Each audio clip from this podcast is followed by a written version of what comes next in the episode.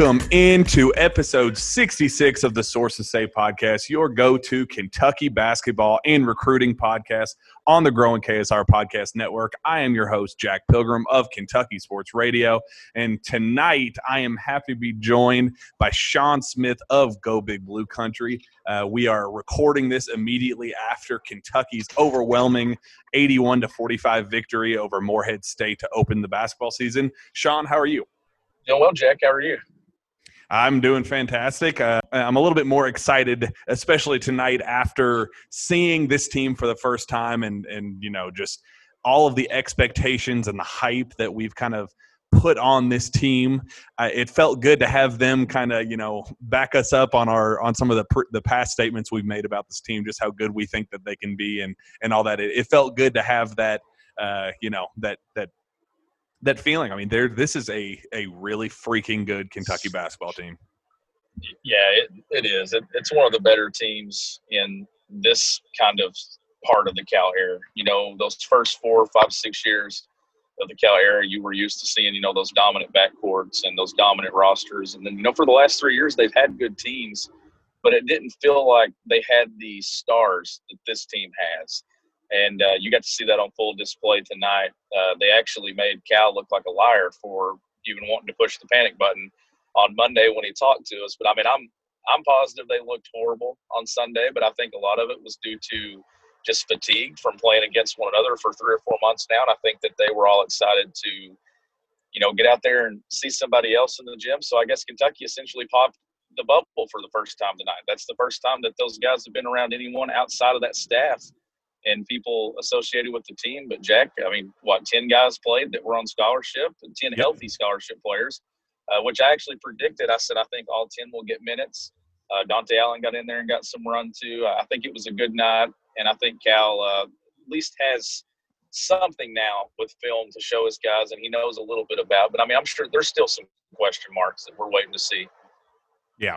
Well, so going into tonight, I, I kind of came up with five questions or five things that I'm personally looking for out of this group. And, you know, that, that was kind of going to be my baseline for my expectations moving forward. So uh, I posted this right before the, the game went, you know, the game tipped off on KSR.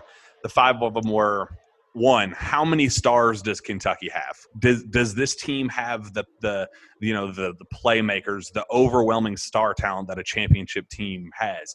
I think calipari uh, i think he said last year midway through i think it was uh, during sec play he said i like to have five and six guys with have a game with 25 points. And i kind of think uh, uh, you know those type of players are of that star caliber, you know, at least somebody that you could rely on to have an overwhelming scoring display, uh, you know, like that. I believe Immanuel Quickley, Nick Richards, EJ Montgomery, Ashton Hagans, and Tyrese Maxey all had that last year. Obviously, Immanuel Quickley, or uh, I guess EJ Montgomery wasn't that star. Um, but you know the other four guys you could kind of pick out as okay these are the these are the main guys and and and you know we kind of had that feeling of that last year's team could potentially win a title going into you know before everything got canceled. We had that feeling that last year's team could win a title and they had that uh, that group of of of 25 plus point per game score. So I kind of was hoping that one person would have a 25 point game and everybody else would kind of follow follow suit. But I'm almost more happy with how things unfolded. I mean, you go down the, the box, you know, the box score, you had BJ Boston 15 points, Devin Askew 12 points, uh, Terrence Clarke 12 points, Davion Mintz 10 points, Isaiah Jackson and Cam'Ron Fletcher both with nine, uh, Olivier Sarr with eight. I mean, this is – I, I mean, it, it kind of gives me that same 2014 15 team vibe of not one person is going to go out and score 30 points for you, but everybody is going to contribute. And it's, it's a consistent winning effort from top to bottom. Yeah, actually, that was the point I was going to make. Is you know, you we would like to at some point, and I think we will see a guy, you know, go for 23 or 24, and then we'll see another guy do it. But I think the key tonight was you got to see the balance across the board with so many guys chipping in. You know, you mentioned four and double figures there, but then there were three that were really close with uh, Cam'Ron mm-hmm. Fletcher and Olivier Sarr. And uh, who was the other one that was right there close to double figures? Um, Isaiah, Isaiah Jackson. Isaiah Jackson. And, you know, he, if not for those two fouls in the first half, he was kind of off to a really good start, too. And that kind of threw off rhythm. And, too, Jack, I think that's what was the most impressive to me is they didn't have to throw the ball inside to Olivier Sarr to really establish anything tonight. Uh, they, you know, Morehead State was doubling him and stuff. I thought Sarr made some nice plays with patience out of those double teams, and uh, he's a willing passer. I think that's the thing mm-hmm. that stood out about him tonight. But he didn't press things like you know his first game at Kentucky. You know, coming to a place like UK where you know you want to you want to get drafted, you want to improve your draft stock. That's why he's here. Uh, I don't I don't think he pressed, even though he didn't score his first basket until the second half. I thought he played within himself, and I think that was the maturity that you want to see from him. Uh, but I, I told uh, somebody tonight that overall, this backcourt, and I'm, I'm going to hold off a few weeks and a few more games. I want to see them play Kansas. I think they're going to be mm-hmm. tested when they play Richmond.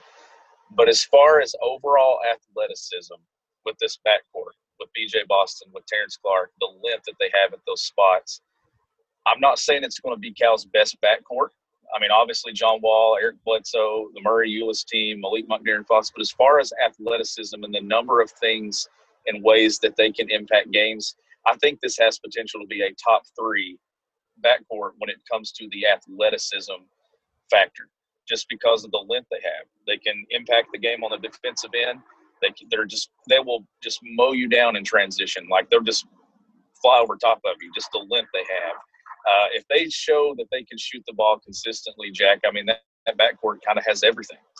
Yeah. And and that's what made that 2014-15 team so special is that it you know, they weren't beating teams by 30, 40 points by outscoring them. They were beating them, you know, 60 to 35. They were beating them 72 to to 40 or 30. You know, they, they, they were just it was an over it was a very very solid it was always a, a very solid offensive performance, but just a flat out elite defensive performance. And I and I think they're going to obviously be a step behind that 2014-15 group in defense. I mean, Karl Towns, Willie Cauley Stein, Trey Lyles, Dakari Johnson. I mean, you go through that entire roster, and and I mean that's just defensive specialist after defensive specialist. You're you're I mean.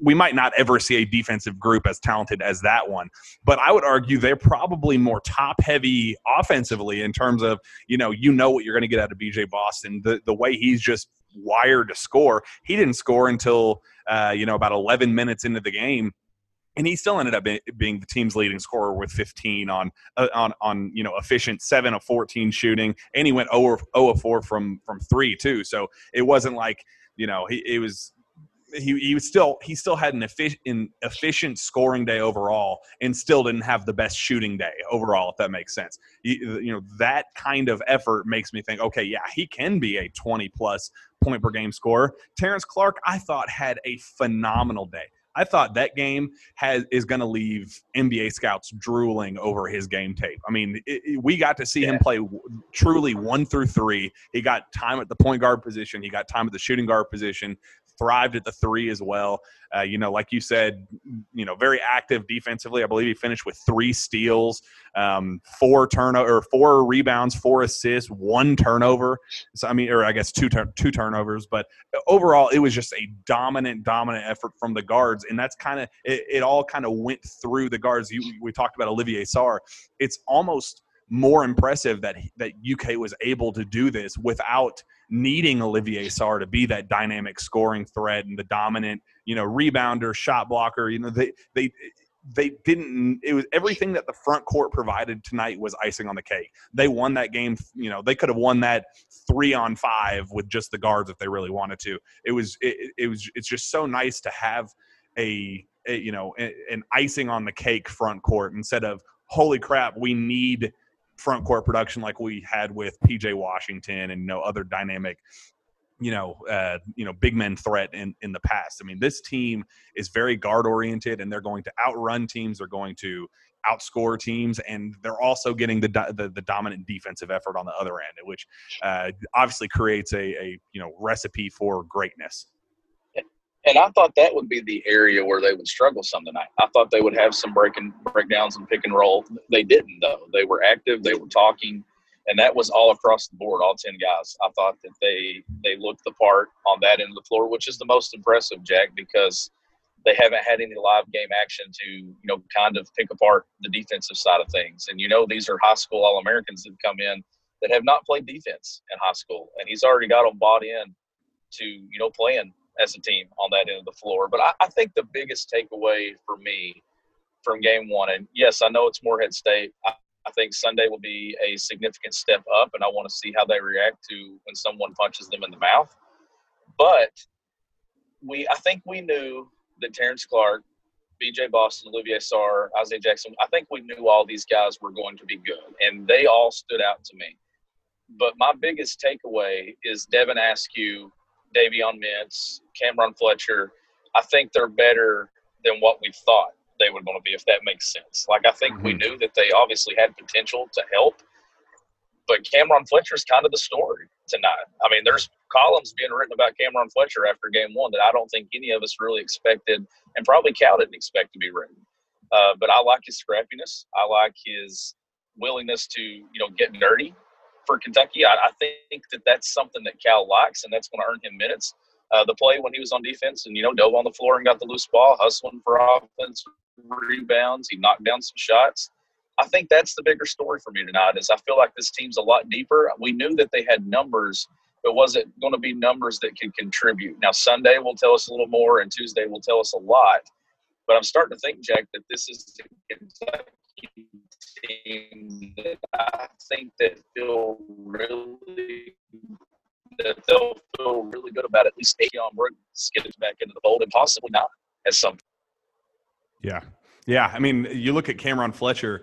Uh, I, I, don't know if you saw my tweet or not, but uh, the, I was looking at the advanced analytics you could see on the the stat broadcast. It shows the advanced, you know, defensive numbers, advanced offensive numbers.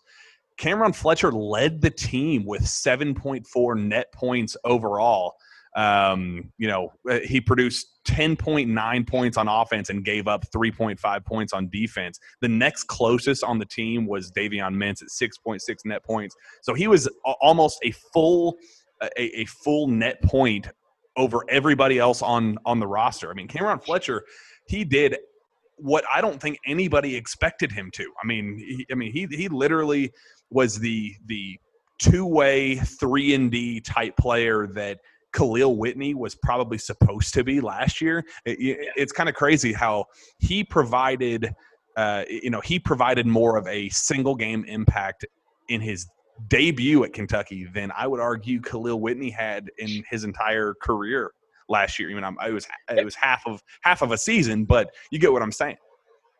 Well, we spent a large portion of last week's podcast talking about Fletcher and his willingness to be patient and kind of buy into his role and wait for his time. Well, I think tonight he showed that he's willing to play his role, Jack. It was all the things that you mentioned there, you know, knocking down shots, which he did. I think he shot 40% from the three point line for a senior high school, if I if I'm not mistaken. Yeah. I think I looked I was looking at those numbers earlier. But I really like him. I think that there's a spot if you if you're tough and you have a willingness to fight there's a spot for you on John Calipari's teams, regardless of how talented you are. If you're not the highest ranked kid, as long as you will fight, you will find minutes. And I think that we saw that tonight that this kid does not care to fight. And I think that was encouraging to see. Uh, just across the board, I just like everything about this team, honestly. I, I think the one question that I have right now is how will they react when someone punches them in the mouth? I think you still want to see the physicality side from this team uh, we, you know, you don't really get to see that in a game like tonight where they really weren't tested at all from the, the opening tip. I think that that's something that I, ho- I think Cal is hoping to see at some point Sunday is, you know, does Richmond punch them in the mouth? Who responds? Who folds? Because you know it's going to happen Tuesday night in Indy when they play Kansas, that that game is going to be blow for blow. And I think that that's something that we all want to see that we didn't get to see tonight is, you know, who runs from it, who stands up and puts their arms up ready to fight. And I think this team has some guys that will emerge when it comes to that. Yeah, yeah, and that was one of my biggest, you know, pet peeves last year with with the, uh, you know, the 2019-20 team is that they, you know, so many times would establish, you know, they'd get they'd get up by 15, 20 points, they'd get a solid lead, and then they'd coast the rest of the way, and you know, on on several occasions they would give up give up that lead, and you know, uh, on more than more than one case they would lose, and that was that was you know easily the most frustrating part of of, of last year, and, and that was one thing that I was kind of keeping a close eye on with this one, thinking, okay, it's Morehead State who is a you know let's be totally honest they're not a great team they didn't look all that great they weren't physically overwhelming anybody they weren't athletically dominant you know they they didn't they didn't look the part of a of a serious challenger uh, for for Kentucky but we also, you know, this is the same eh, the same Kentucky program that lost to Evansville last year, who is you know, who lost every single conference game they had to close out last season. So it's not even about the competition; it's more so about how they respond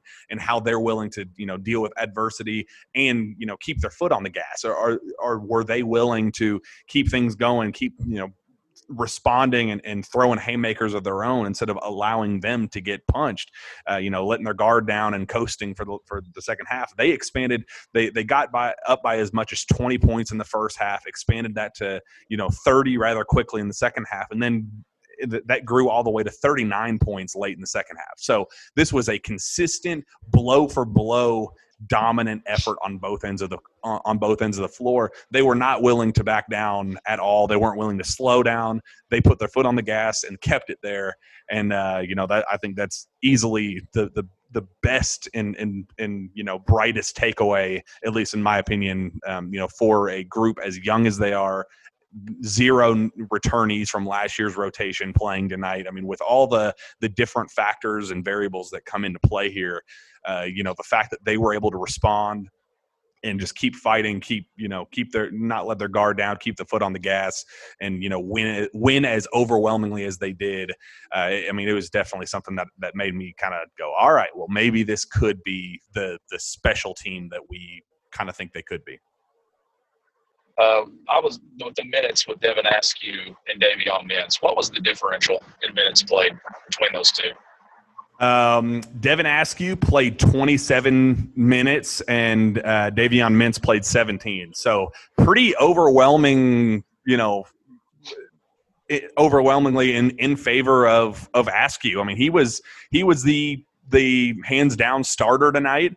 And I think uh, it, was, it was Terrence Clarke said during the post game interviews. He said uh, we're very happy with our starting point guard Devin Askew, yeah. and we we are we're very pleased with our backup point guard and Davion Mintz. So it sounds like it. I mean, it sounds like that's pretty pretty solidified at this point. It, that's what I was going to say too, and I think a lot of it. I think Cal knows what he has in Mintz. I think Cal. I think Mintz is one of the guys probably Cal might trust the most, honestly, right now. But I think Cal also knows that if this team is going to reach its potential, uh, Devin Askew is going to be the point guard when it comes down to February, March, and those games late in the season and the NCAA tournament. That's that's the, the read that I got on that. Is that's why Cal's given Askew some of those extra minutes there. And you know, and Askew he made some turnovers, uh, but I thought he done some really good things. We we know he can shoot the ball. We saw that tonight. I thought he made some really nice plays. When you play a point guard position, you're going to commit some turnovers because the ball's in your hands a lot. Uh, but for a first game for a kid that could be a senior in high school right now, I thought he done very well, and I thought that there was a lot to like. And same thing about Mintz's game too. The ball looks good out of his hands. Uh, we didn't get to see them for a stretch play together, so at least we know that that's a look that Cal's going to throw out there some. Uh, overall, though, Jack, just a really good night for a team that got an odd preseason with no exhibition games, and now they jump right into a game on Sunday versus Richmond that you know has all five starters back and is a team that was picked to go to the NCAA tournament in a normal year. And we'll just have to wait and see exactly what happens with this year. But this is a good Richmond team that's coming into Rupp Arena Sunday, and I'm, I'm, sure Cal would have liked to have had the game with Detroit Friday to have another game before that yeah. one. Uh, but he's going to find out a lot about his team Sunday, in my opinion. It's going to be a significant step up when it comes to competition and the team that's going to execute at a very high clip on the offensive end of the floor. Yeah, I'll, I'll, touch on the the Askew and, and Mintz thing real quick, and then we'll we'll get out of here. Um, it, it, does feel like the they complement the other pieces around them in these roles much better than if they were reversed, if that makes sense. Devin Askew definitely feels like the better facilitator, the guy with the you know the, the better floor general, and I think he fits better alongside two dynamic scoring guards and BJ Boston and, and Terrence Clarke.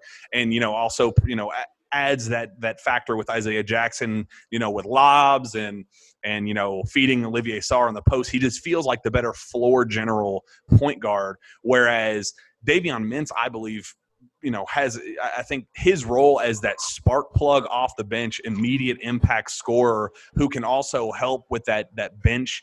Um, you know that bench unit kind of provide that spark spark plug okay yeah you know we need we need a, a, high scoring threat coming in the game right now we need somebody to kind of give us some juice off the bench uh, you know he kind of feels like that perfect six man just high energy, high high profile scoring guard that that could that that we see so so often come in off the bench. Okay, yeah, we got the the the starters, we have them in check, and then they get some random you know backup come in and, and lights UK up for 15, 20 points. He feels like that type of guy, and, and I think it's so exciting on on our end for a change to have that a, guy as talented as Davion Mintz and with so much college experience and play, he's played in two NCAA tournaments, one NIT, three Big East tournaments. A, a dude with as much experience as he has at the college level not needing him to come in and be one of Kentucky's star players from day one. He can, you know, kind of ease his way in, be the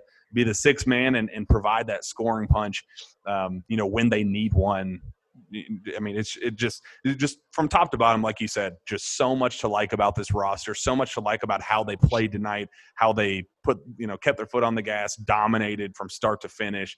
Um, I mean, it, it just obviously there's a lot to look forward to. Richmond is going to be one hell of a test on Sunday, and then the biggest test is going to be Kansas on Tuesday. And I think that's going to be the the, the big kind of measuring stick about okay, just how good can this team? We, right now, we know that this team is very good. Yeah. Can can they be great? Can they be elite? Can is this a true national title contender?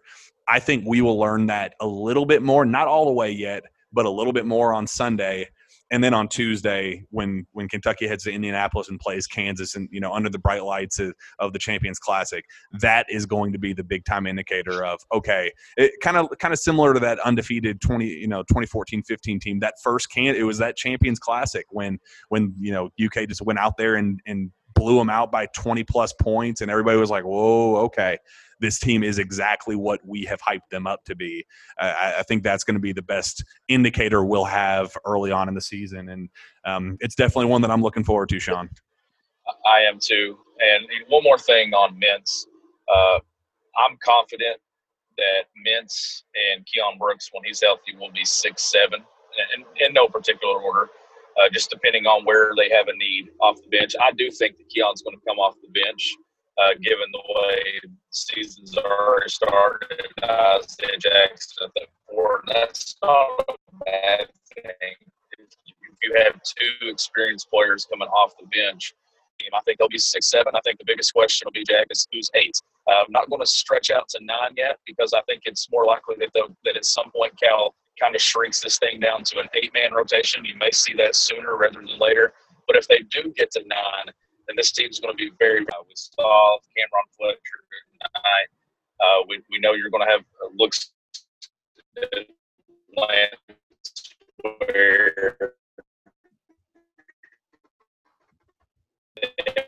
and I think as he gets more experience or just more reps under him and stuff and some confidence, you might see him uh, move in there some too. So it, it's going to be interesting when Keion comes back. If they've got seven yeah, absolutely. And and we we started losing you there for just a second. We're uh, we're recording this. I am up in the the rafters of Rupp Arena right now. Shawn is driving back home to, to Chicago for Thanksgiving. So we are we are taking one for the team, trying to get this get uh, this podcast out there for the fans to enjoy uh, as they you know either go to bed you know leading up to Thanksgiving night or wake up as they're doing you know cooking for their family, whatever the case is. Uh, we just wanted to get this out there as as a quick little you know post game reaction of Kentucky's first game. We really appreciate our listeners once again for joining us. Um, you know, this is a lot of fun. We enjoy doing this, and we're thankful in a in a season of of giving thanks and a year of so much uncertainty and pessimism and just you know all the craziness that's going on we're thankful for all of our listeners. And you know we're thankful Shawn i'm thankful for you to you know join join us kind of mid-year mid uh, you know midweek. We kind of said hey Shawn we have this opportunity for you. We'd love for you to join us on this show. Uh, can you make this work? And you're you're making it work. So the the fans are grateful for it. And uh, i certainly am as well yeah, I'm thankful for you too and for this opportunity. I'm sorry about the cell phone reception. I'm just outside Indianapolis right now. Like I said, I was at the game with you earlier. I left as soon as it was over, uh, so we could get to uh, Chicago and spend Thanksgiving with Keely's family. It's just going to be five of us. It's going to be Keely's parents and her sister. Uh, kind of excited to you know spend a couple of days with family and just kind of relax and then get back at this thing on Sunday. Absolutely, and we will, uh, ha- you know, hopefully have yet another post game reaction after that, and uh, we, yeah, we're we're gonna keep this thing going. It was a lot of fun, and uh, you know, hopefully we keep having fun post game opportunities with dominant wins uh, in the very near future, especially these next couple ones when this when the schedule gets significantly more challenging. All right, Shawn. Well, we uh, we'll get out of here on this one. Where can fans find your work? You can find my work at gobigbluecountry.com and you can follow me on Twitter at gbbcountry. Happy Thanksgiving, everyone. You can find me on Twitter at Jack Pilgrim KSR. Reach out to me via email at jpilgrim at KentuckySportsRadio.com. Thank you, everyone. Uh, enjoy your time with your families. Stay safe, and uh, we will be back next time for another Jam Packed Sources Say podcast. We will see you then.